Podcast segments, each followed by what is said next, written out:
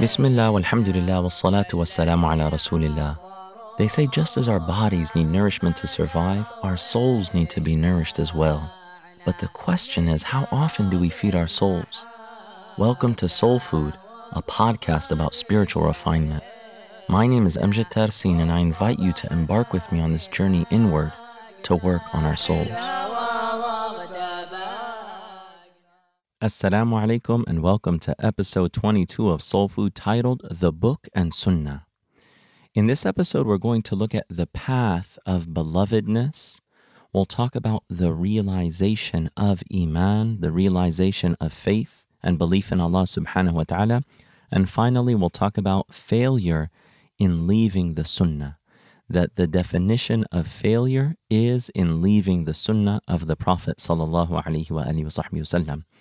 So, in the next chapter of Miftah al-Sara'ir, the key to inner secrets, by Sheikh Abu Bakr bin Salim radiallahu anhu, he talks about following the book and sunnah. He says, You must, my brother, may Allah grant us and you the enabling grace He grants the righteous. You must follow the book and sunnah inwardly and outwardly. So, this is beautiful because a lot of times people don't realize or don't reflect on implementing the book and sunnah inwardly. That there was a spiritual dimension as well as a physical dimension of establishing the prayers, establishing the obligations, and avoiding those things that are forbidden. And we have to know and realize this is really important that all of good, everything that's beneficial, everything that brings you honor and blessings in this world and in the next, more importantly, is found in following the Prophet Muhammad sallallahu alaihi wasallam.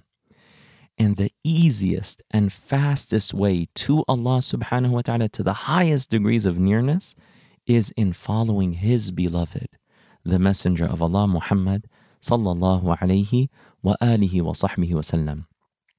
And if a person, just by their own primary nature, their fitrah, they reflect on their own creation and on the beauty in existence, a person can come to love Allah subhanahu wa ta'ala, to believe in the Creator and have a sense of gratitude and love. But then the bigger question is how do we become of those whom Allah loves? How do we become of those that are beloved to Allah subhanahu wa ta'ala? We love Allah. Allah subhanahu wa ta'ala is the possessor of all the attributes of perfection and beauty and majesty, and He is deserving of complete devotion and love. But the bigger question is does Allah subhanahu wa ta'ala love us?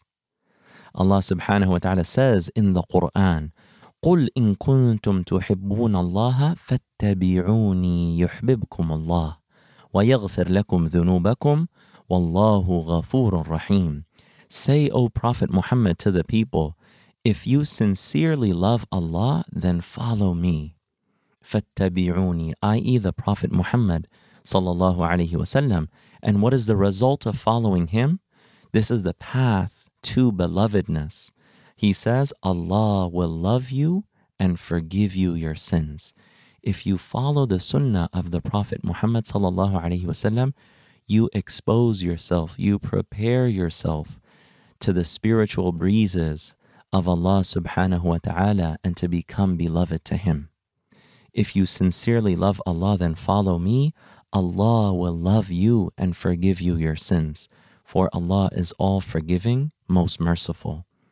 So the path of the Prophet Muhammad, the sunnah of the Prophet Muhammad sallallahu alayhi wasallam is the path to belovedness. And we have to follow his sunnah as it relates to matters of religion because he is the exemplar, he is the guide and the role model sallallahu alayhi wasallam. Imam al-Ghazali, he highlights a really beautiful and subtle point. He says that when a person's heart becomes illuminated, and they seek greater degrees of nearness to Allah subhanahu wa ta'ala, they want to follow the Prophet Muhammad even in habitual and customary things. So, for example, related to clothing or food or otherwise, these things that someone might say seemingly are not uh, central to a person's religion and faith. But when a person has higher degrees of Iman, they want to follow him even in that. Because he is the one chosen by Allah subhanahu wa ta'ala, and even in those situations, he chooses what is best and most beneficial of all the permissible choices that he had. Sallallahu wasallam. And when a person has a strong commitment to following the Prophet inwardly and outwardly, even in customary things, then one of the benefits of that is that this person is far less likely to, to disobey Allah when it comes to matters of religion and worship. So if you love the Prophet ﷺ and you realize the beauty and the light and the goodness, and you follow him even in customary things, then the likelihood of disobeying Allah when it comes to matters of religion and worship are even further removed from you. They're even less likely. So scholars mention another benefit is that when you commit to following the Prophet sallallahu alaihi wasallam in customary things, you actually discipline your nafs and restrain it from going after its passions. So you're putting a higher degree of mujahada in following the Prophet sallallahu alaihi wasallam so that your nafs doesn't get accustomed to getting what it wants. Because when the nafs it gets used to what it wants in permissible things, it then starts to desire makruh, disliked things. And then when it gets used to getting what it wants and dislike things, then it starts to desire forbidden things. But if you keep it aligned with the beautiful and life giving sunnah of the Prophet ﷺ from the beginning, then you are in the best and safest position with Allah subhanahu wa ta'ala. And we also see that these sentiments of wanting to follow the Prophet ﷺ to this degree were embodied in the way of the companions anhum. So for example, if we look at Sayyidina Abu Ayyub radiallahu anhum, when the Prophet ﷺ arrived to Medina, he stayed in Sayyidina Abu Ayyub's house. And Sayyidina Abu Ayyub and Sayyida Umm Ayyub, him and his wife, they had such amazing love and adab and beautiful manners with the Prophet ﷺ. And when the Prophet ﷺ stayed with them, they insisted that he sleep on the top floor because they didn't want to sleep in a position above him. And if they were sleeping on the top floor, they didn't want to do anything that would disturb him as he was underneath them physically. So they insisted that he sleep on the top floor. And initially, the Prophet ﷺ said that he wanted to stay on the ground floor because people would come visit him and so forth. But it became difficult for them because they wanted to make sure that they would never disturb the Prophet ﷺ. So one of the things that they would do is they would actually regularly prepare food for the Messenger of Allah. And he would eat first, and then afterwards, when he was done with the food, Sayyidina Abu Ayyub and his wife, they would take the food and they would take the barakah, the blessing of the Prophet and they would both uh, try to race one another to see his fingerprints where he was eating and the places where he ate from so they could get the barakah from where he ate sallallahu alaihi wasallam. One night, and you're going to see the point of the story in a minute. One night they offered him some food, and after it was the customary time when he would eat, they came to look at the food and they saw that it was untouched. So they started to get worried. Is there something wrong with our food? Is the Prophet ﷺ upset? What's going on? So they said, "O oh, Messenger of Allah, you you didn't touch the food. Is everything okay?" And he responded, sallallahu alaihi wasallam, and said, the food contains garlic, and I commune with those that you don't commune with. So you can eat it. You know, I don't want to have a particularly pungent smell in my mouth because I have to communicate with the angels and I receive wahi and so forth. But he said to them, It's okay if you want, you can eat it. So Sayyidina Abu Ayyub al Ansari, look at the degree to which the companions loved to follow the things that the Prophet preferred. Sayyidina Abu Ayyub himself says, from that day forward, garlic never entered their house again. They never ate garlic again in their home.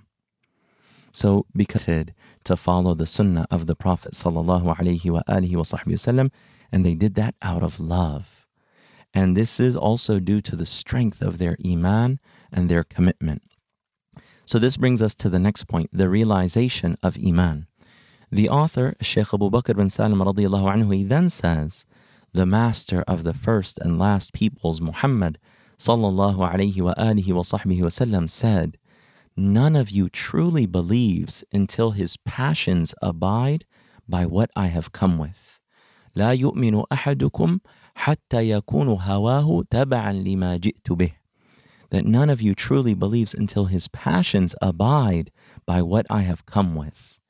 So the one chosen by Allah subhanahu wa ta'ala, the one who embodied all of the character traits that are beloved to Allah subhanahu wa ta'ala, he is our exemplar. If we want to realize our nearness to Allah and servitude, we have to become like His perfected servant. So we have to make sure that everything that we do and everything that we desire is in line with revelation, with the Quran, and with the example of the Prophet sallallahu alaihi wasallam, so that we can realize our ubudiyah. And then this brings us to the final point that failure, failure occurs when we leave the sunnah of the Prophet sallallahu alaihi wasallam. You know, when we really understand what it means to follow the sunnah and the light, the guidance, the protection, the blessings that come into our lives when we follow the sunnah of the messenger, if we really knew that and were able to see the extent of that, we would never consider any sunnah to be quote unquote small. We would never consider any sunnah because anything that the Prophet ﷺ did is exalted because he was elevated and exalted by Allah subhanahu wa ta'ala, the Most High. So anything that is exalted by the one that Allah subhanahu wa ta'ala chose is can never be considered small. So then the Shaykh Abu Bakr no, that keeping to the sunnah is the basis for salvation. And making light of it, not thinking much of the sunnah, not taking it seriously, or mocking the sunnah, is the basis for failure. A servant only attains the reality of faith by keeping to the sunnah of the Prophet highlighting just the importance of even one sunnah the Messenger of Allah وسلم, he told the companions that if they fail to straighten the rows in salah, if the rows are not straight, which you know from an outward perspective, someone might say, you know, it's seemingly not a big deal. The rows are straight, they're not straight. It doesn't really matter that much. But the Prophet ﷺ, he said that if we fail to do so, leaving his sunnah, then our hearts would actually turn away from one another that if we don't straighten the rows in the salah and follow that sunnah of the Prophet wasallam, that it would actually create separations between our hearts and that people would turn away from one another and it would compromise our love and unity. So by leaving one sunnah, it can create discord within the ummah. And through reviving one sunnah, through keeping to the sunnah of the Prophet through having love and reverence and respect and admiration for even one sunnah of the Prophet there is an amazing reward. A hadith Sayyidina Anas ibn Malik anhu states that the Messenger of Allah sallallahu wa wa said, "Man ahya sunnati faqad ahabbani."